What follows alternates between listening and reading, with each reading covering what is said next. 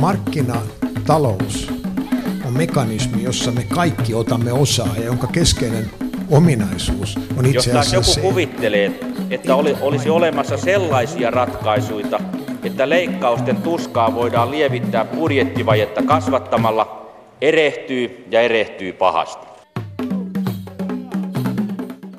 Hyvää torstaista aamupäivää, hyvät kuuntelijat. Tästä alkaa jälleen uusi jakso, Mikä maksaa ohjelmaa. Tervetuloa mukaan. Kansanperinteen mukaan elämme nyt jakoaikaa, joka kestää marraskuun 12 ensimmäistä päivää. Näistä jakoajan päivistä ennustettiin tulevan vuoden säätä. Tämä oli siis aikaan ennen Seija Paasosta. Ja toivottiin, että edes yksi auringonpilkahdus nähtäisiin se, kun lupaisi yhdeksän vuorokauden poutaa, kesäsydännä ja hyvää heinävuotta. Sanottiin myös, että jos jakoaikana aurinko sen verran paistaa, että sulhanen ehtii hevosensa satuloida, tulee hyvä satovuosi. No nyt täytyy tunnustaa, että en muista pilkahteliko aurinko viime vuonna tähän aikaan, mutta se tiedetään, että kuluvan vuoden säät ovat olleet hyvin haasteelliset maanviljelijöillemme. Monin paikoin kylvöt aloitettiin lumisateessa ja puinit päätettiin lumisateessa. Siinä välissä oli kylmähkö ja sateinen kesä. Tänään siis tutkaillaan vuoden 17 sadonkorjuuta ja sen taloudellisia seurauksia. Studiossa kaksi alan vankkaa ammattilaista. Tervetuloa MTK puheenjohtaja Juha Marttila. Kiitoksia. Ja tervetuloa Luonnonvarakeskuksen tutkija professori Jyrki Niemi. Kiitos. Onko teillä muistikuvaa viime marraskuusta ja näistä päivistä, että minkälaista säätä se ennusti silloin? Ei, ei minkäänlaista muisti, muistikuvaa. Kyllä, kyllä tuota, ole. Ole varmaan aika syksyiset, syksyiset kelit oli. Kyllä, kyllä se aurinko, kyllä mä nyt, nyt tuota, kun muistelen, tämä on hirven metsästysaikaa ja muistan, että jossain hirvipassissa niin huomasin auringon pilkahtavan, mutta en, enpä tiedä, olisiko siinä hevosta ehtinyt satuloimaan. Mitäs Jyrki Neimi? No en mäkään itse ihan tarkasti kovin muista sitä säätä, mutta tuota, kyllä odotukset tietenkin oli, oli viime vuonna tähän aikaan niin huomattavasti paremmat, mitä, mitä nyt sitten lopputulos oli tuolta viljapelolta. Ehkä meidän jatkossa kannattaa uskoa enemmän Seija Paasosta kuin vanhaa kansatiedettä, mutta mennään asiaan. 2000-luvulla Suomessa viljaa on kertynyt laareihin keskimäärin, jos nyt luku on oikein, 3,82 miljardia kiloa. Mutta mitä me nyt tiedämme vuodesta 17, mikä on kokonaissato? Jyrki Niemi. No kokonaissato varmaan jää alle kolme ja puolen miljardin kilon, että kyllä tässä selvästi ollaan niin kuin keskiarvon, keskiarvon alapuolella ja, ja seitsemän vuoteen, vuoteen tulee huonoin, huonoin sato. Juha Marttila, miten sinä luonnehtisit tätä satoa? No niin kuin Jyrki, Jyrki mainitsi, niin sato jää alle, alle keskimääräisen.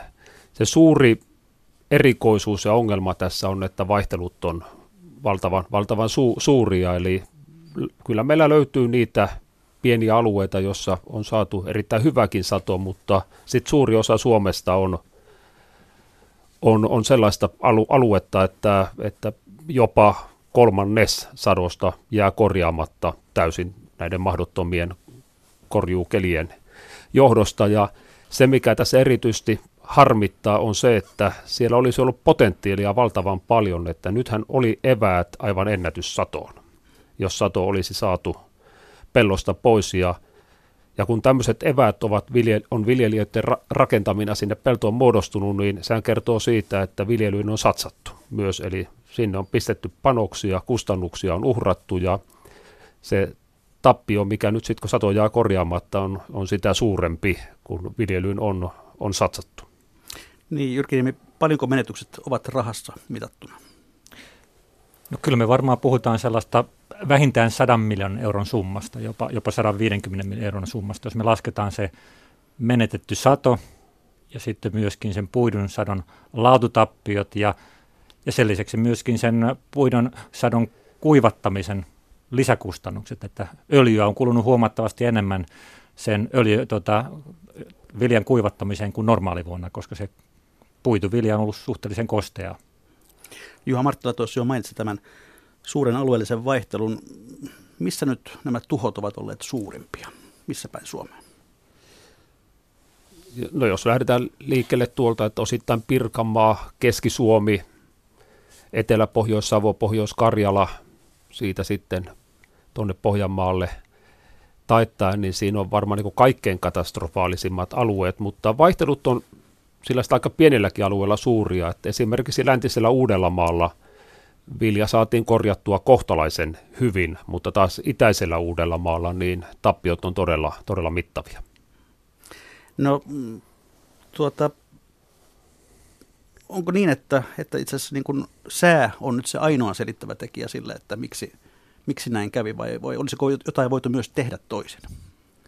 Juha Marttila. No sä, säässäkin on, kyllä se sää, sää totta kai selittää, selittää lähes kauke, kaiken, eli tota, tämä kasvukausi oli, oli kylmä, lämpösummaa kertyi hitaasti, jolloin puinnit jäivät, jäivät tota loppusyksyyn.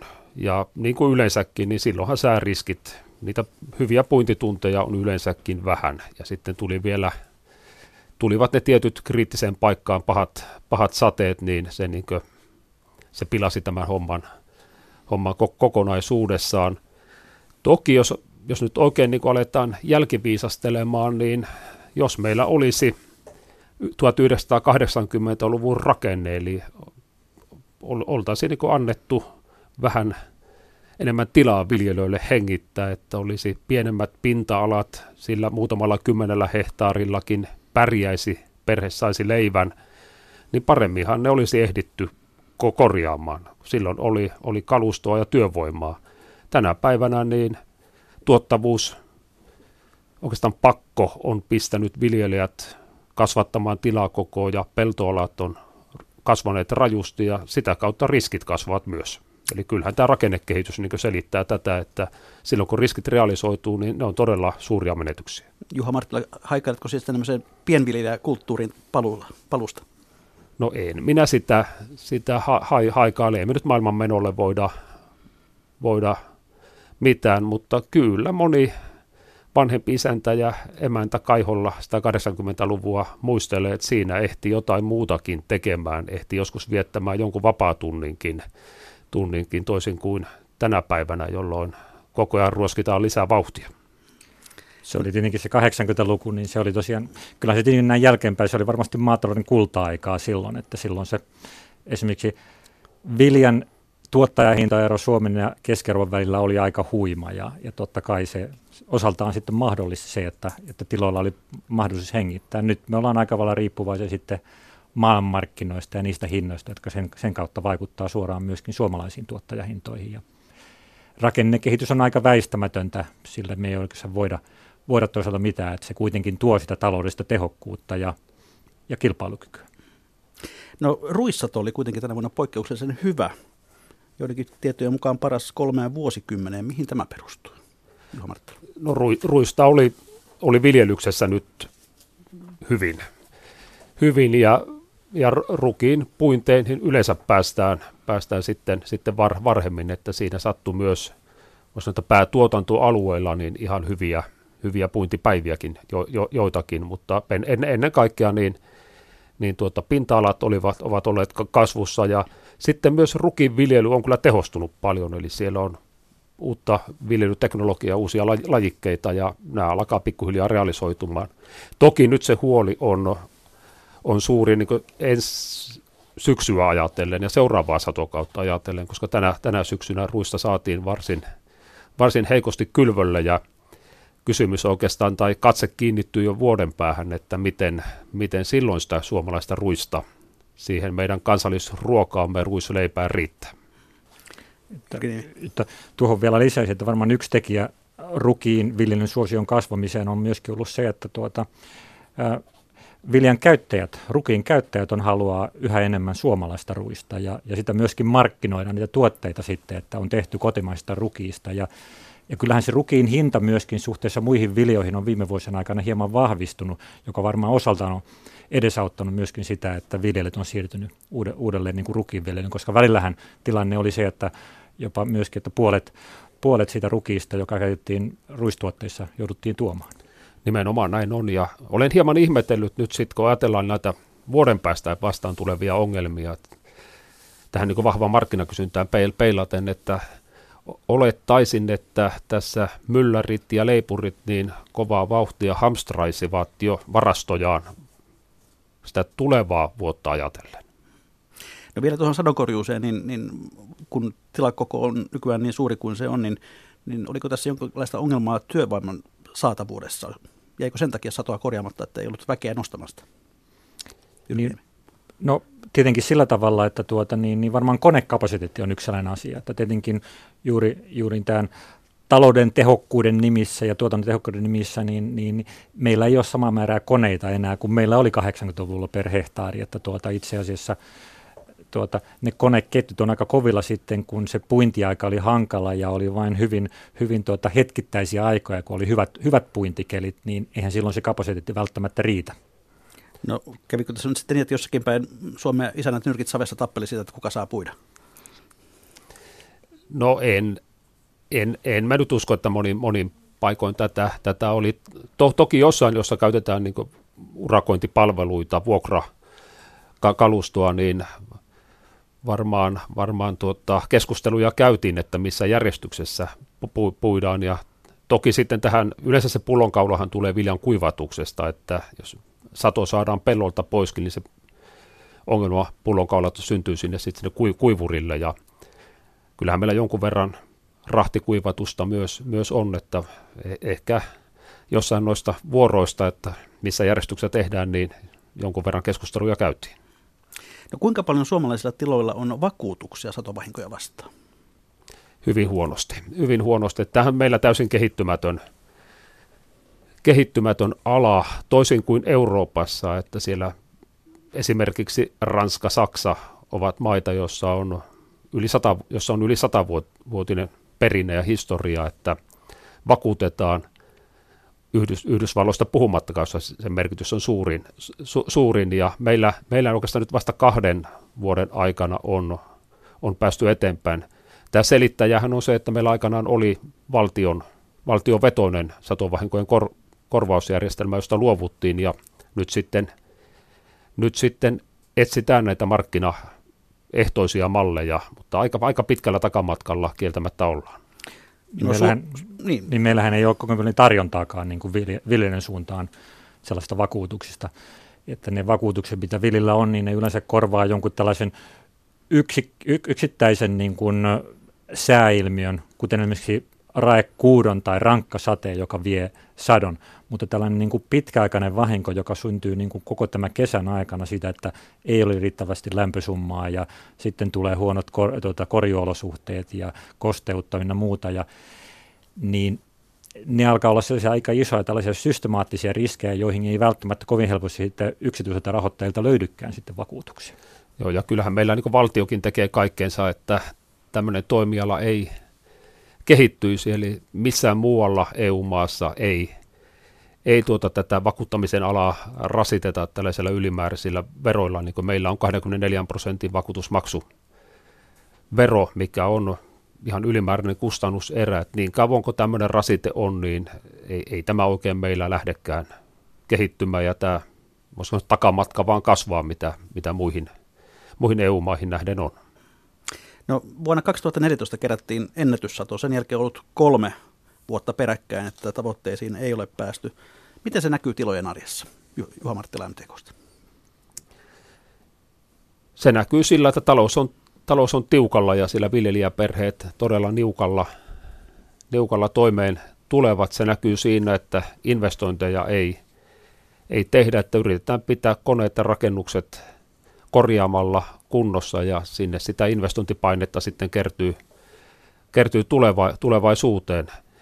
Siinä oli parempi sato, mutta kyllä ehkä niin pitempää trendiä katsotaan, niin me oltiin vuonna 2012, voisiko sanoa, että jo kohtalaisen tyydyttävällä tasolla, mutta kyllähän tämä siitä niin kuin eteenpäin on aikamoista alamäkeä ja väliin jyrkääkin alamäkeä sitten maatalouden kannattavuuden ja, ja tulonmuodostuksen kannalta ollut. Niin, Joo, kiitos. Tuota, niin tässä on tietenkin, että ehkä tällainen yksittäinen satovuosi ei ole tässä nyt se, että totta kai tämäkin kirpaisissa maataloustuottajien tuloja ja kannattavuutta, jos tällainen yksi satovuotis epäonnistuu näin pahasti, mutta tuota, tietenkin tämä liittyy vähän pitempään sarjaan siinä, että tässä nyt on ollut maatalouden kannattavuudessa ongelmia tosiaan jo pitempään, niin kuin mihinkä Juha Marttila viittasi, eli, eli tuota, kannattavuus ja tulotaso on, on mennyt tiloilla alaspäin ja, ja tätä, nyt itse asiassa oli odotukset aika vahvat, että nyt viime vuosi oli se, kun oltiin jo niin kuin siellä pohjalla ja nyt sitten sieltä ei ollut suunta muuta kuin enää ylöspäin.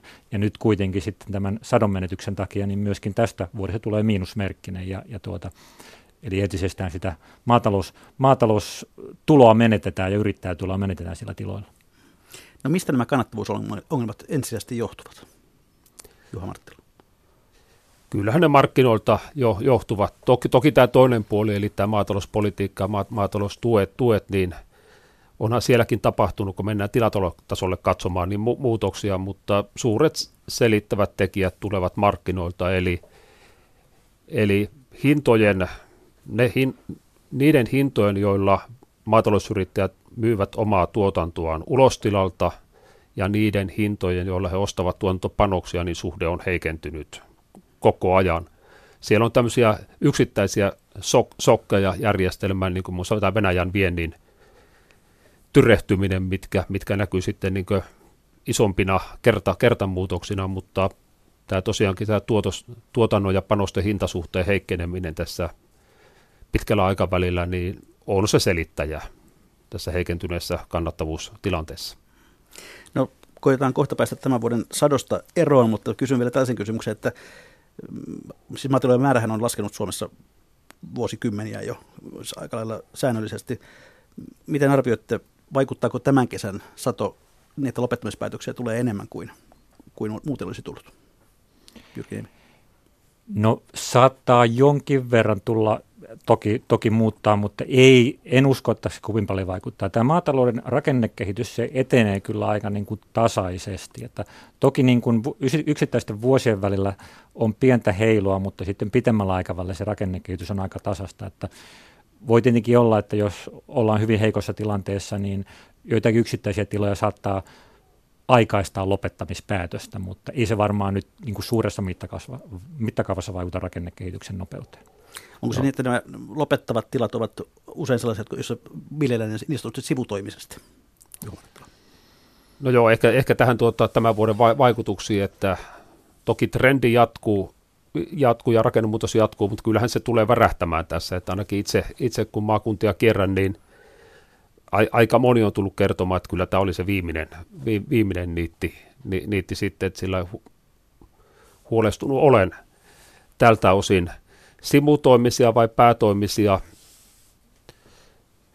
niin, niin var, sekä, sekä että. Ehkä, ehkä enemmän kuitenkin kuitenkaan koskettaa tätä niin sanottua päätoimista maa, maa, maataloutta, jossa, jossa tuota, se perheen, perheen niin leipä ja ansiot on, on kiinni maataloudesta, niin hehän tässä niin herkimmällä ovat, että silloin kun riittävän alhainen taso saavutetaan, saavutetaan niin – sitten, sitten tuota keskitytään muihin, muihin, muihin tehtäviin, että eh, ehkä sitten jo semmoiset viljelijäperheet, joilla pääosa tulosta tulee jostain muualta, niin he on myös sitten iskun kestävämpiä tässä suhteessa ottamaan vastaan näitä, näitä pitkiäkin huonoja, huonoja jaksoja. Eli, mutta se on ehkä tärkein, tärkeintä, että huomata niin politiikassa kuin kaikessa muussakin, että tämän päivän maatalous ja maatalousyrittäminen on todella, todella moninaista. Että ei sitä yhtä prototyyppiä enää, enää ole. Tuolla on 50 000 erilaista tarinaa omine, omine ongelmineen ja mahdollisuuksineen ja koko ajan tämä menee vaan sillä monimuotoisemmaksi tämä, tämä maatalous. Mutta jos meillä on 50 000 tilaa, josta kuitenkin on niin, että noin 20 000 tuottaa noin 90 prosenttia meidän, meidän ruuastamme, niin, niin eikö silloin voisi ajatella, että näitä tiloja joutaakin vähetä? Niin se on vähän, että mikä on maatilan määritelmä. Niin. Että tuota, siis, mutta kyllähän maatilat, maatila voi, maatilaksihan luetaan myöskin sellainen, joka, joka harjoittaa niin kuin sivutoimisena maa, maa, maatilataloutta, ja sitten siellä saattaa olla ihan muuta yritystoimintaa sen, sen maatilatalouden rinnalla. Esimerkiksi urakointia muille tiloille, maatilamatkailua, bioenergiayrittäjiä, mitä, mitä nyt kaikkea muuta, muuta saattaa löytyä niin kuin se, ihan sen perusmaatalouden rinnalla, että, että sehän voi olla kuitenkin niin kuin maaseudun elinvoiman kannalta taas niin kuin hyvä asia, että, että siellä, siellä säilyy myöskin niitä maatiloja, jotka ei ole keskittynyt varsinaiseen ruoantuotantoon. Se, mutta se on totta, että nimenomaan ruoantuotanto on keskittymässä yhä harvempien käsiin. Asia on juuri, juuri näin ja entistä harvempien käsiin tulee keskittymään tulevaisuudessa. Se on se pienenee se porukka, joka tuottaa ruoan suomalaisille ja myös ruokaa, ruokaa vientiin. Ja yrityskoot ovat, ovat, ovat suurempia, mutta tämän, tämä, justin tämä moninaisuus on sellainen, se on tosi mielenkiintoinen kysymys. Ja, ja se on myös poli, maatalouspolitiikan kysymyksiä, koska kyllähän niin EU-maatalouspolitiikassa myös halutaan ja kannustetaan siihen, että meillä on myös näitä suurempia ja pienempiä tiloja, jotka vaikkapa tarjoavat ympäristöpalveluja, palveluja, sitovat ehkä tulevaisuudessa hiiltä maahan, eli hidastavat ilmastonmuutosta, voivat olla tulevassa ilmastopolitiikassa hyvinkin keskeisiä toimijoita, ja tämä tuota, puhumattakaan kaikista muusta yrittäjyydestä, mitä siellä maataloudessa tai maatilojen niin sivussa ja maatiloilla te- tehdään, niin tämä on, tämä, tämä on tämmöinen dynaaminen, tosi mielenkiintoinen, alati muuttuva kokonaisuus, joka, joka toivottavasti myös niin politiikan puolella otetaan huomioon. Jyrkeämmin.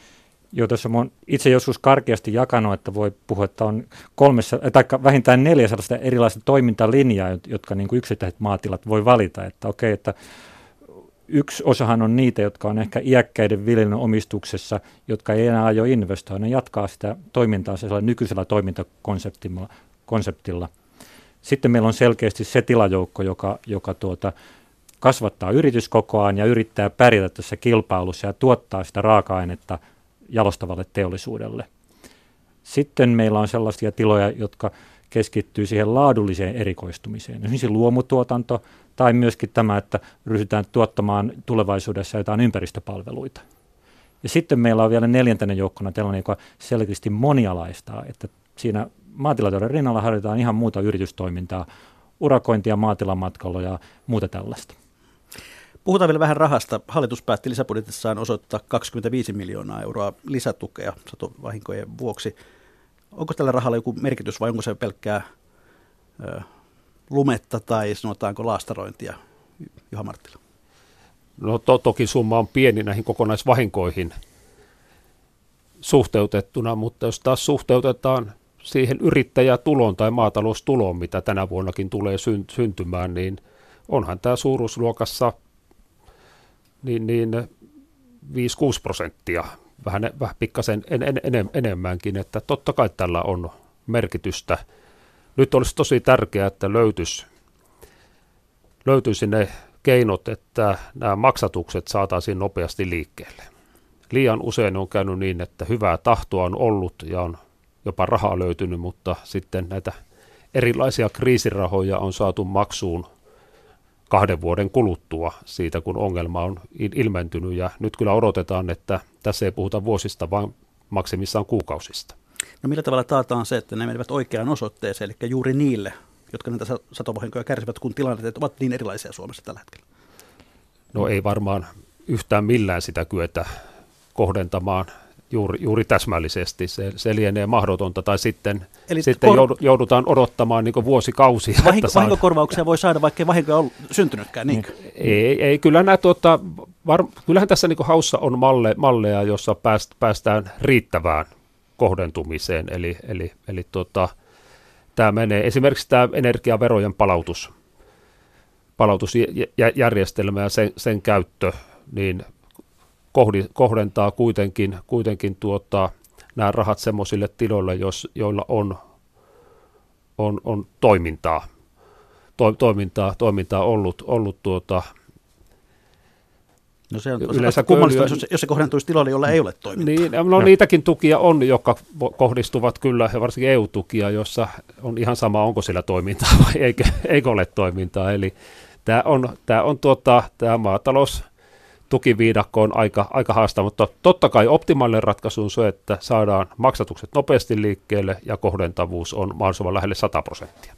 Jyrki No kyllä meidän pitäisi se päästä siis eroon tällaista jälkikäteislaastaroinnista.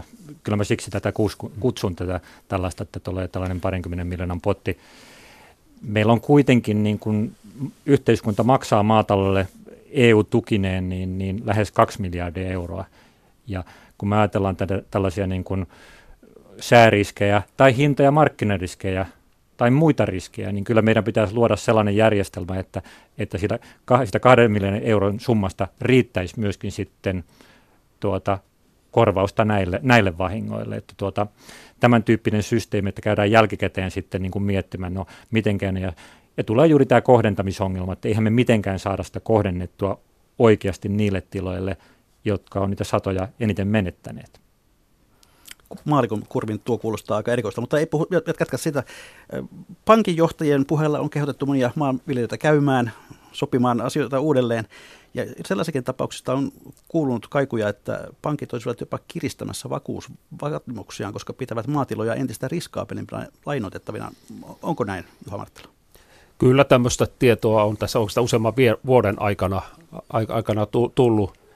Se ei varmaan pelkästään liity tähän maatalouselinkeinon niin riski alttiuteen. On hyvä muistaa, että silti kaikesta huolimatta niin kyllä maatilat ovat velkansa maksaneet tähän päivään saakka niin todella todella hyvin, hyvin takaisin.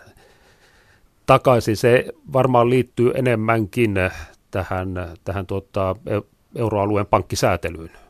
Eli me, meillä on tuolla pankkeja, joilla maatalousrahoituksen osuus siitä koko koko potista on, on varsin suuri ja halutaan sitten tässä mielin tehdä jo niin kuin lainsäätäjän edellyttämää riskienhallintaa tehdä, mutta todella, todella tuota, ikäviä tilanteitahan tuolla on ollut ja to, toivoisin, että enää tällaisia ei vastaan tulisi, eli siinä vaiheessa kun on on tällaisten vastoinkäymisten vuoksi niin todettu, että siinä sovitussa lainojen takaisinmaksun lyhennysohjelmassa ei, ei ja lähdetty neuvottelemaan, niin on todettu, että katsotaanpas nyt uusiksi nämä lainan ehdot ja nostetaan marginaaleja ynnä, ynnä muuta, niin mielestäni tämmöistä, tämmöistä niin hädänalaisen, hädän, hädänalaisen niin aseman väärinkäyttämistä niin ei tule sallia – pankeista on kyllä vakuutettu, että nyt, nyt, tuota,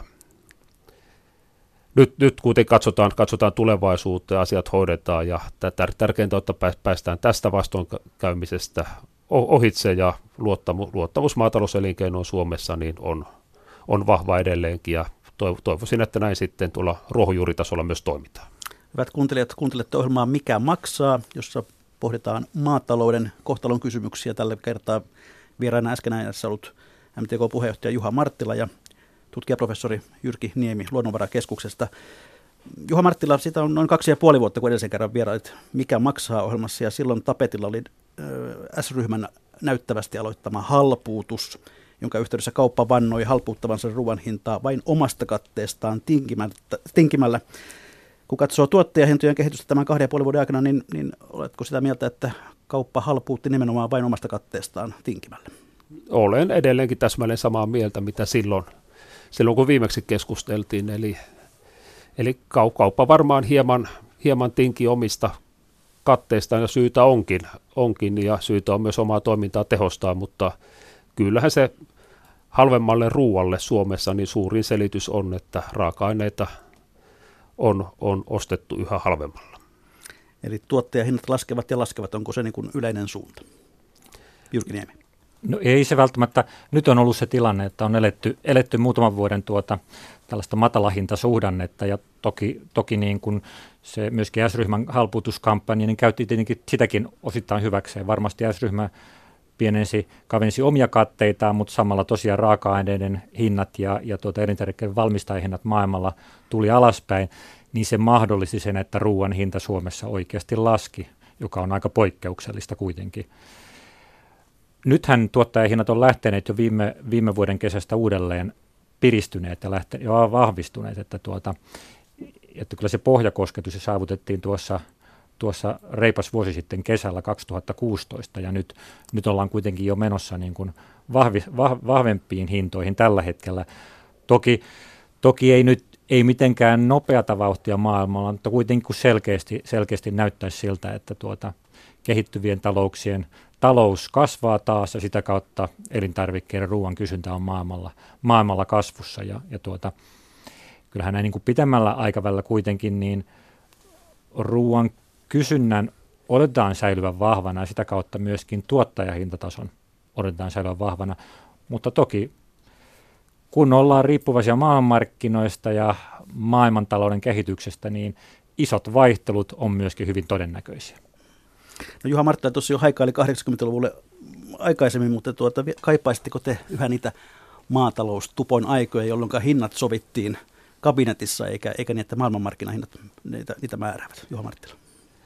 Ei, ei niitä kaivata, ka, ka, kaivata, että se oli oma, oma ajanjaksonsa ja siinä on tietyt tekijät taustalla ja tietty historia. Me ollaan nyt aika pitkään oltu Euroopan unionin jäseniä ja, ja niillä, niillä pelimerkeillä mennään, vaikka eihän tämä niin kuin, niin kuin EU-tasollakaan helppoa ole, ole, että tietenkin pidetään huoli siitä, että Suomi pärjää Euroopassa, mutta pitää kantaa myös huolta siitä tässä tuota avoimessa maailmassa ja vapaan kaupan ma- maailmassa, että miten EU pärjää maailmassa, maailmanlaajuisessa globaalissa kilpailussa. Ja kyllä ne haasteet niin näin niin eurooppalaisena ajatellen on myös val- valtavia. Ihan tuoreempana tämä, sanoisinko pelleily tuolla Brysselissä, niin tämä glyfosaatin käytön, käytön kanssa täysin niin epärationaalista keskustelua, mikä näyttää menemään läpi, läpi tuota politiikkaan saakka. Ja juuri tällaisilla tempuilla ne, me rapautetaan koko eurooppalaisen maatalouden kilpailua maailmanlaajuisesti ajatellen ei ruveta väittelemään mm. glyfosaatista nyt, mutta tuota, jos ajatellaan Suomesta maataloutta sektoreittain, niin, niin mitä täällä kannattaa tehdä? Mistä saa parhaan tuoton nykyään? Onko se maito, onko se liha vai mikä? Jyrki Niemi. No, vähän, no nyt viime vuosina vähän kaikista, kaikista on suhteellisen heikon tuoton, että tuota, maitotaloushan on meidän niin kuin maatalouden selkäranka, että jos me ajatellaan niin kuin maatalouden yritystuloa, niin, niin 60 prosenttia tulee maitotaloudesta – ja tuota, maitotaloudellahan meni pitkään hyvin vakaasti, vakaasti aina niihin Venäjä-pakotteisiin vuoteen 2004 saakka. Että kannattavuus ja tulotaso on hyvin vakaana. Nythän niin kuin nämä viime vuodet on ollut myöskin maitotilalle hyvin hankalia, kun tulotaso, tulotaso on saattanut jopa puolit, puolittua ja kannattavuus, kannattavuus sen mukana. Et sitten taas niin kuin sikatiloillahan on koettu näitä aika isoja heilahteluja tässä jo niin kuin menneinä vuosina, että siellä sen sianlihan hin, tuottajahinnan ja toisaalta rehun, eli viljan hinnan välinen hintasuhteen muutos saattaa yhtäkkiä heilauttaa tuloksen, tuloksen ihan erilaisiksi, kun katteet ja marginaalit on suhteellisen pienet, mitä sinne viivan alle jää. Miksi ne heilattelevat noin voimakkaasti? No, koska molemmat tietenkin riippuu sitten, että sekä siallinen hinta ja erityisesti viljan hinta, niin riippuu niistä maailmanmarkkinahintaolosuhteista ja siitä, että mitkä maailmanmarkkinat. Se kuitenkin määrittää pitkälti sen, niin kuin sen pohjahinnan sille, mitä suomalainenkin tuottaja saa. Että eihän ne suomalaiset hinnat tietenkään täysin vastaa maailmanmarkkinahintoja, mutta kuitenkin niillä maailmanmarkkinahintojen vaihtelulla on iso merkitys. Mennään, jos mennään maailmaa alaspäin, niin mennään myöskin Suomen tuottajahinnoissa. Jos maalla päästään ylöspäin, niin sitten myöskin suomalaiset tuottajahinnoilla on mahdollisuus nousta. Juha Marttila. Meidän kannattaa tuottaa laatua. Pitää tuottaa priimaa, ei, ei, ei sattumia, eli – ja tämä koskettaa ihan kaikkia, ka, kaikkia se, sektoreita. Eli kyllä tämä valittu laatustrategia, mikä täällä Suomessa on tehty, on, on täsmälleen se oikea. Siihen, siihen uskon ja, uskon ja luot, luotan ja on erinomaista, että nyt myös tälle suomalaiselle laadulle niin on vientimarkkinoita alkanut löytymään läheltä ja, läheltä ja kaukaa ja tämä koskettaa, koskettaa monenlaisia tuotteita. Siellä maitotaloustuotteet, liha, suomalainen kaura on kovassa nosteessa ja kukapa olisi reilu kymmenen vuotta sitten uskonut, että vuonna 2017 niin Suomi on maailman johtava kuminan viejämaa. Eli uusiakin tuotteita tullaan, tullaan löytämään. Jos nyt vielä jotenkin rautalangasta tiivistän tätä maailmanmarkkinahintaa, niin sanotaanko nyt näin, että suomalaiset viljelijät hurraavat joka kerta, kun jossakin suurilla satoalueilla tulee oikein huono vuosi ja katovuosi. Silloin, silloin tuota, hinnat nousevat ja ne nousevat silloin myös meillä. Näinkö se, näin, onko se näin pelkästään? Se totta kai, totta kai silloin, joo, sillähän on siis taipumusta, kyllähän silloin hinnat nousee. Kun tarjonta vähenee, tulee, tulee katoja, niin, niin, niin silloin tuota, hinnat maailmalla nousee. Että tuota, kyllä se hetkellisesti voi parantaa tuottajan asemaa. Tietenkin tuottajan kannalta niin kun tärkeintä on, mikä on tuottajahinnan ja tuotantopanosten välinen hintasuhde. Ja, ja, ja siinähän kuitenkin helposti käy niin, kun tuottajahinnat nopeasti nousee, niin nousee myöskin tuotantopanosten hinta. Et se ei välttämättä tarkoita, että kun sulla on korkein tuottajahinta, niin silloin saat parhaan tuloksen, koska jos ne tuotantopanosten hinnat on nousseet vieläkin nopeammin, niin kuin on tapahtunut viime vuosina.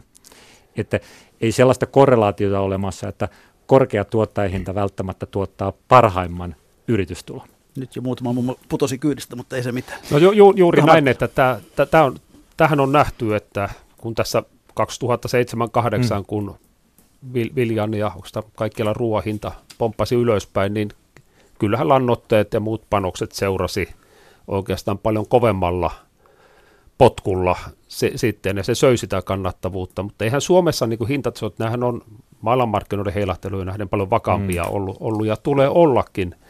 Itse en oikein hyväksy meidän, kun puhuin tästä laatustrategiasta, että me tehdään aivan ekstra laatua tai, ja pyritään siihen va- vahvasti, niin se, että jos maailmanmarkkinoilla vaikka viljan hinta seuraa hyvin, hyvinkin tiukasti niin öljyn hintaa ja raaka-aineiden hintoja. Ja kun ajatellaan, että emme nyt tässä ihan niin pulkki raaka-ainetta täällä tuoteta eikä aiota tuottaa, niin eihän se hinnanmuodostukseen nyt ihan niin tarvi sitten mennä. Ja mun mielestä se pitkällä tähtäyksellä tulevaisuudessa, niin meidän tulee Suomessa niin entisestään pan- panostaa la- laatuun ja luoda, luoda ihan niin omaa tuotantoa ja omia tuotteita, jotka eivät niin tiukasti ole kytköksissä näihin maailmanmarkkinoiden todella ailahtelevaisiin niin suhdanteisiin. Se, se on ihan totta, että näinhän se on, että se on Suomen ainoa tietenkin niin on laatu, että koska volyymillahan me ei pärjätä, eikä me, eikä vaikka ilmastonmuutos etenee, niin ei meidän tuotantosolosuhteet muodostu niin hyviksi, että me pystyttäisiin niin kuin volyymilla, volyymilla kilpailemaan. Että kyllä se laatu on, laatu on se tekijä. Ja, ja onhan, onhan sitten jo tapahtunut, että, ja, ja suomalaiset kuluttajat luotaa suomalaiseen ruokaan. Että kyllähän kuitenkin niin kuin pääosin suomalaiset edelleen syö suomalaista ruokaa. Ja se on tämä kotimarkkinoiden säilyttäminen, on ollut se ykkösasia. Jos me ajatellaan tätä e- ensimmäistä yli 20 vuoden jaksoa EU-jäsenenä, niin, niin, niin kyllähän se on ollut tätä taistelua nimenomaan kotimarkkinoista ja siitä, että säilytään kotimarkkinat. Nyt, nyt on pakko suunnata myöskin maailmalla, kun me eletään yhteisillä markkinoilla maailmaltakin tulee tuotteita Suomeen, niin jos halutaan suomalaisen maataloustuotannon ruoantuotannon volyymi säilyttää, niin pakko on pystyä myöskin viemään ulos. Ja se on tietenkin vasta niin kuin vähän alkutekijöissään tällä hetkellä Suomessa, että sitä on nyt siihen on herätty vasta nyt oikeastaan viimeisen, viimeisen parin kolmen vuoden aikana. Tämä onkin minusta kiinnostava paradoksi, siis juuri tämä, että suomalaisella ruoallahan on erittäin hyvä brändi. Suomalaiset pitävät kotimaisuutta erittäin suuressa arvossa, siis suomalaiset kuluttajat. Mutta kun kuuntelee Juha Marttilainen, koko ajan tuntuu siltä, että täällä mitään muuta tehdäkään, kun talonpoikaa lyödään suurin piirtein hallolla päähän tuota, ja, ja kaikki on rankkaa raatamista ja mistään ei saa rahaa. Mistä tämä ristiriita, mistä, se syntyy? kun on kerran tuote, jolleka on hyvät markkinat, mutta kuitenkaan rahaa ei tule? No tässähän se perusongelma onkin, johon pitää ratkaisu löytää, koska e-, eihän niin primaahan ei voi tuottaa kovin pitkää bulkihinnalla. Ei Suomessa nimellisesti, otetaan nämä aivan niin oikeat normit ja laatuvaatimukset, mitä meidän tuotannolla on, niin voidaan niin nimellisesti ruokaa myydä samalla hintaa kuin Romaniassa myydään. No, sitten kun suhteutetaan palkkataso ja kustannustaso, niin itse asiassa Romaniassahan on kyllä EU kallein ruoka ja Suomessa yksi, yksi, yksi ha- halvimmista, mutta tä- tä- tässähän, se, tässähän se on, että mi- mikä on, miten tämä niin realisoituu, että kun Jyrki, Jyrki sanoi, että suomalaista ruokaa arvostetaan, mutta eihän tämä arvostus niin kenellekään niin tiliksi muutu, muutu, jos ei se näy myös rahamääräisesti. Ja tässä se iso juopa on, että puheissa ja mittauksissa niin arvostetaan olla valmiita maksamaan, mutta sitten sit se ei näy tuolla markkinoilla, ja kyllä mä edelleenkin peräänkuulutan myös kaupan vastuuta, vastuuta tässä. Se voi tarkoittaa sitä, että meidän tulee kotimarkkinoilla niin selkeästi luopua tämmöisestä tiukasta omavaraisuustavoitteesta, että annetaan tuonille sijaa marketeissa, että meillä on se kalliimpi kotimainen, meillä on halvempi hinkuintiasta tullut tuote, ja sitten tähdätään, että me viedään puolet niille markkinoille, niille kuluttajille, vaikka niille aasialaisille miljonääreille, jotka on valmiita oikean hinnan maksamaan turvallista tuotteista. Jyrki, aasialaiset miljonäärit pelastavat Suomen maatalouden? No, onhan meillä joitakin hyviä esimerkkejä siinä, kuinka on, on suomalainen tuote brändätty niin, että, että se tuottaa myöskin parempaa tulosta. Esimerkiksi jos ajatellaan suomalaisia tomaatteja tai, tai kurkkuja tuolla kaupan hyllyllä, niin onhan ne selkeästi kalliimpia kuin mitä ulkomaiset. Mutta siitä, siitä huolimatta suomalaiset kuluttajat valitsee osto, ostoskoriinsa yleensä suomalaisia kurkkuja ja suomalaisia tomaatteja. Ja siinä on selkeästi hintapreemio. Että samantyyppiseen tietenkin pitäisi pystyä niin kuin muissakin, muissakin tuotteissa.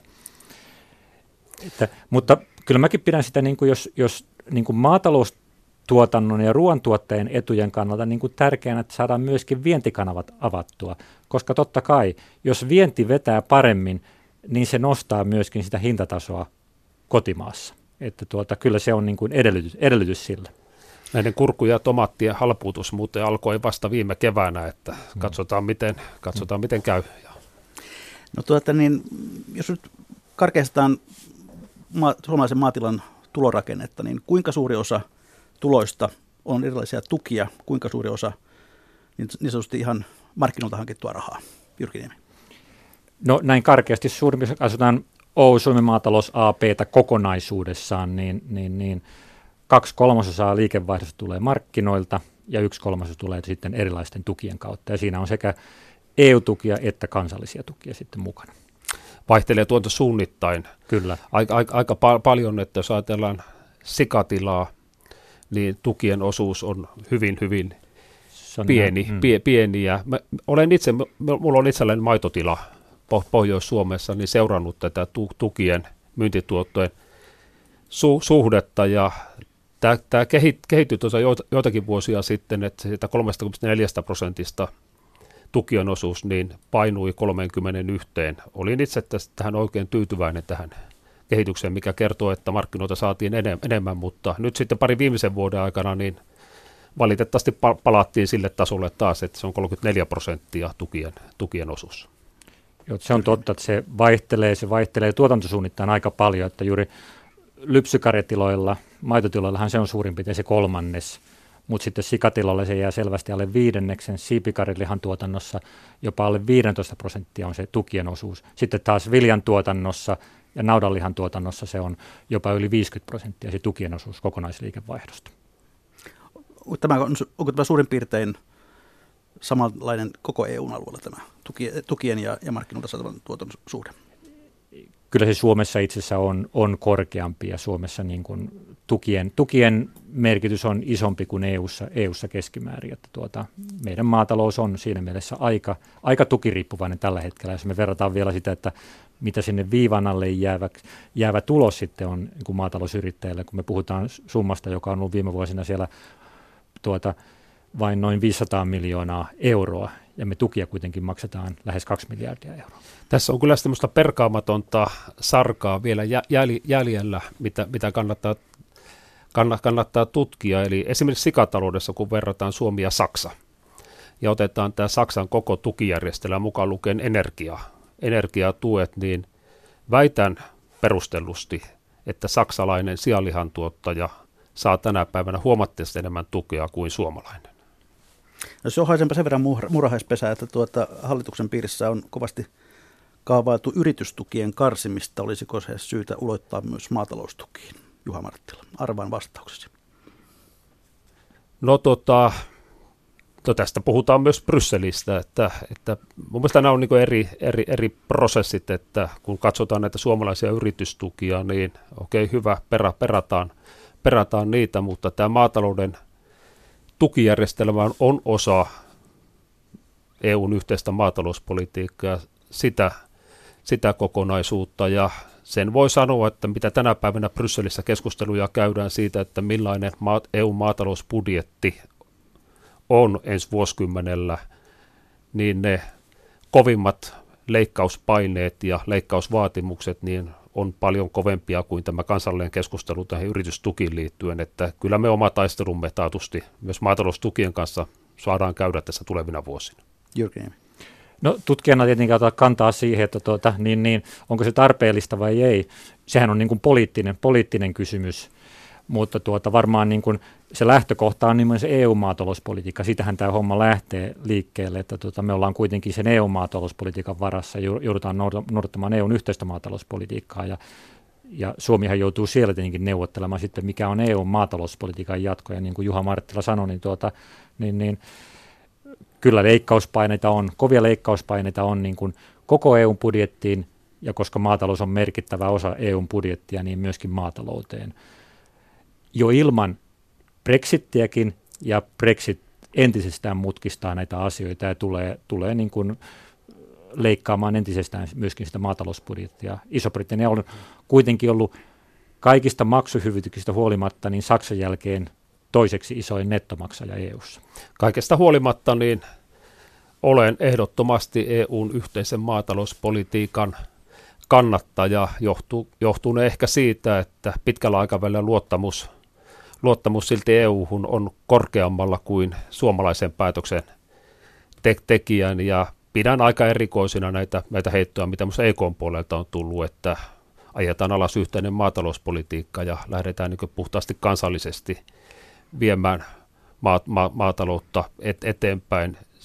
En näe tätä niin lainkaan realistisena vaihtoehtona. Jos me katsomme hieman sitten tulevaisuuteen päin, niin, niin miten te näette, mitkä ovat suurimmat uhat suomalaiselle maataloudelle? Jyrki Niemi. No kyllä tietenkin tämä, tämä kannattavuus ja tulokehitys ja se, että jos, jos se jatkuu tällaisena, niin kyllähän se, al, se alkaa vaikuttaa investointeihin.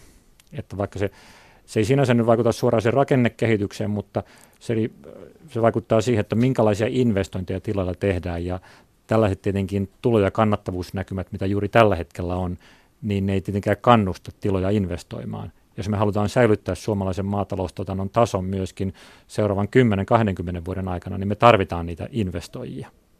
Et se on varmaan se yksi, yksi niitä suurimmista, suurimmista huolenaiheista. Sitten on tietenkin tämä, että, että sille ei voi mitään, että, että nämä tuottajahinta- ja tuotantopanosten hintavaihtelut varmaan jatkuu aika kovina, että kun maailmanmarkkinat hinnat vaikuttaa kuitenkin meille.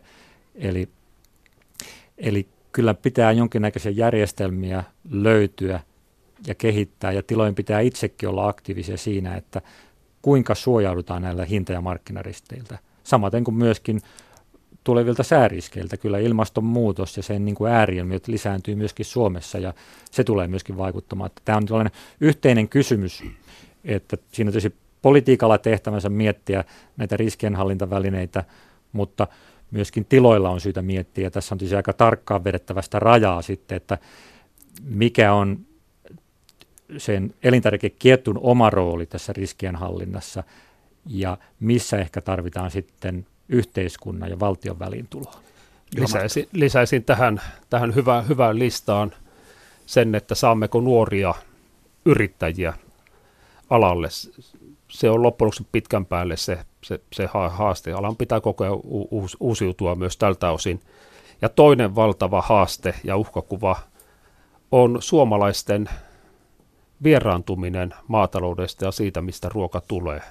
Minusta aika järisyttäviä uutisia oli nämä, että meillä on tuota koululaisia, jotka, jotka luulevat, että ma- maatila on, on tämmöinen eläintarha, jossa lähi, lähinnä, ja no, ruokahan tulee, tulee, tulee kaupasta, kaupasta niin tämä, tämä, tämä minua harmittaa tavattomasti, kun meillä kuitenkin, niin kuin, kun mennään vähän aikaa ajasta taaksepäin, niin aika mutkaton tämä suhde, tämä kaupunki-maaseutuasetelma tässä on ollut. Suurimmalla osalla suomalaista on joko vaikka esimerkiksi ne isovanhemmat ollut siellä, siellä jossa lapsetkin ovat, ovat tuota, maatalouteen voinut tutustua ja omakohtaista kontaktia luoda. Jollain tavalla tämä asia pitäisi ratkaista. No, miten sitten tällaiset uudet tuotteet on nyhtökauraa, härkäpapua, jotkut kasvattavat hyönteisiä, kumina tässä jo mainittiin. Onko näistä suomalaisen maatalouden pelastukseksi, Juha Marttila? Näitä me tarvitaan. Uusia, uusia tuotteita ja nimenomaan kuluttajat kuluttajatuotteita ja tullaan näkemään paljon, paljon ja toivottavasti menestyksiä.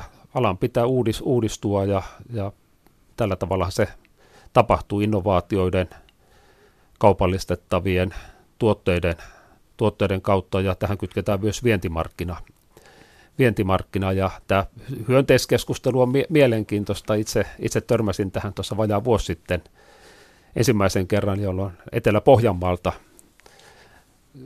näin törmäsin tapaukseen, jossa, jossa tuota sikafarmari oli siirtynyt matojen kasvattajaksi ja totesi, että näillä suhdanteilla tämä lyö leiville paljon paremmin, että mun mielestä lo- loistavia, loistavia uusia innovaatioita. Mutta ei kuitenkaan vielä tässä vaiheessa lysytä kannabiksen kasvattamiseen. No niin, hyvät kuuntelijat, tulemme jälleen siinä kohtaa lähetystä, että on legendaaristen viikon talousvinkkien ja talousviisauksien aika. Toivottavasti herrat ovat muistaneet tulomatkallaan jotain tämän suhteen miettiä. Ja hyvä yleisö, lähettäkää myös te omia vinkkejä ja viisauksia tänne yhteiseen jakoon. Niitä voi lähettää perinteisellä postilla. Postilukero 79 30 24 Yleisradio. Juho-Pekka Rantala kannattaa ehkä panna siihen kuoren päälle. Tai sähköpostilla juho-pekka.rantala.yle.fi. Kumpiko herroista haluaa aloittaa? Aloitetaanko Jyrki Niemestä? Mikä on sinun viikon talousvinkkisi tai talousviisautasi, jonka haluat jakaa kuuntelijoiden kanssa? No varmaan tällainen suhteellisen, suhteellisen tylsä, mutta tuota, muun muassa se, niin kun, se liittyy sekä omaan elämäntilanteeseen ja uraan, mutta että tuota, kyllä tämä osaamisen kehittäminen ja laajentaminen, se on niin kuin sellainen, että jokaisen on syytä panostaa. Että huolimatta siitä, että eletään hyvin niin kuin hektisessä maailmassa ja tuntuu välillä, että ei ehdi nykyisiäkään hommia hoitaa kunnolla, niin sitä huolimatta niin tuota, pitäisi aina jättää aikaa vähän siihen, että sitä omaa osaamista kehittää ja omaa osaamista laajentaa ja, ja niin kannattaa myöskin sillä maatiloilla miettiä. Vähän ulos siltä omalta mukavuusalueelta. Niin. Kyllä. Juha Marttila. Joo, no otetaan, otetaan semmoinen, tämä on investointi, investointi tule, tulevaisuuteen ja, ja terveyt, oman terveyteenhän kannattaa aina, aina sa, satsata. Se on sekä henkilökohtaisesti että kansantaloudelle hyvä, hyvä investointi, niin tämmöinen lyhyt, lyhyt neuvo, että ruoka ruokana ja lääkkeet, lääkkeet lääkkeinä ja apteekeista, eli tämähän varmistaa, kun ostetaan ja, ostetaan ja nautitaan suomalaista ruokaa, jota ei ole antibiooteilla pilattu. Ja vaikka tämä on asiaohjelma, niin epäilen, että tämä viikon yleisön vinkki on, ei, ei välttämättä ole kaikilta osiltaan ehkä aivan päivänvalon kestävää. Tonttu Torvinen vinkkaa näin. Nyt on korkea aika alkaa jälleen kiltiksi, sillä jouluaatto on enää 45 päivää. Tontut lähtevät kohta liikkeelle kurkistelemaan joka mökin ikkunasta sisään. Paha saa palkkansa ja se on lahjaton joulu. Kiitoksia Juha Marttila, kiitoksia Jyrki Niemi. Ensi viikolla vieraana metsäteollisuuden suurimies Kari Jordaan, jonka kanssa silloin ihmetellään sitä, että mikä maksaa.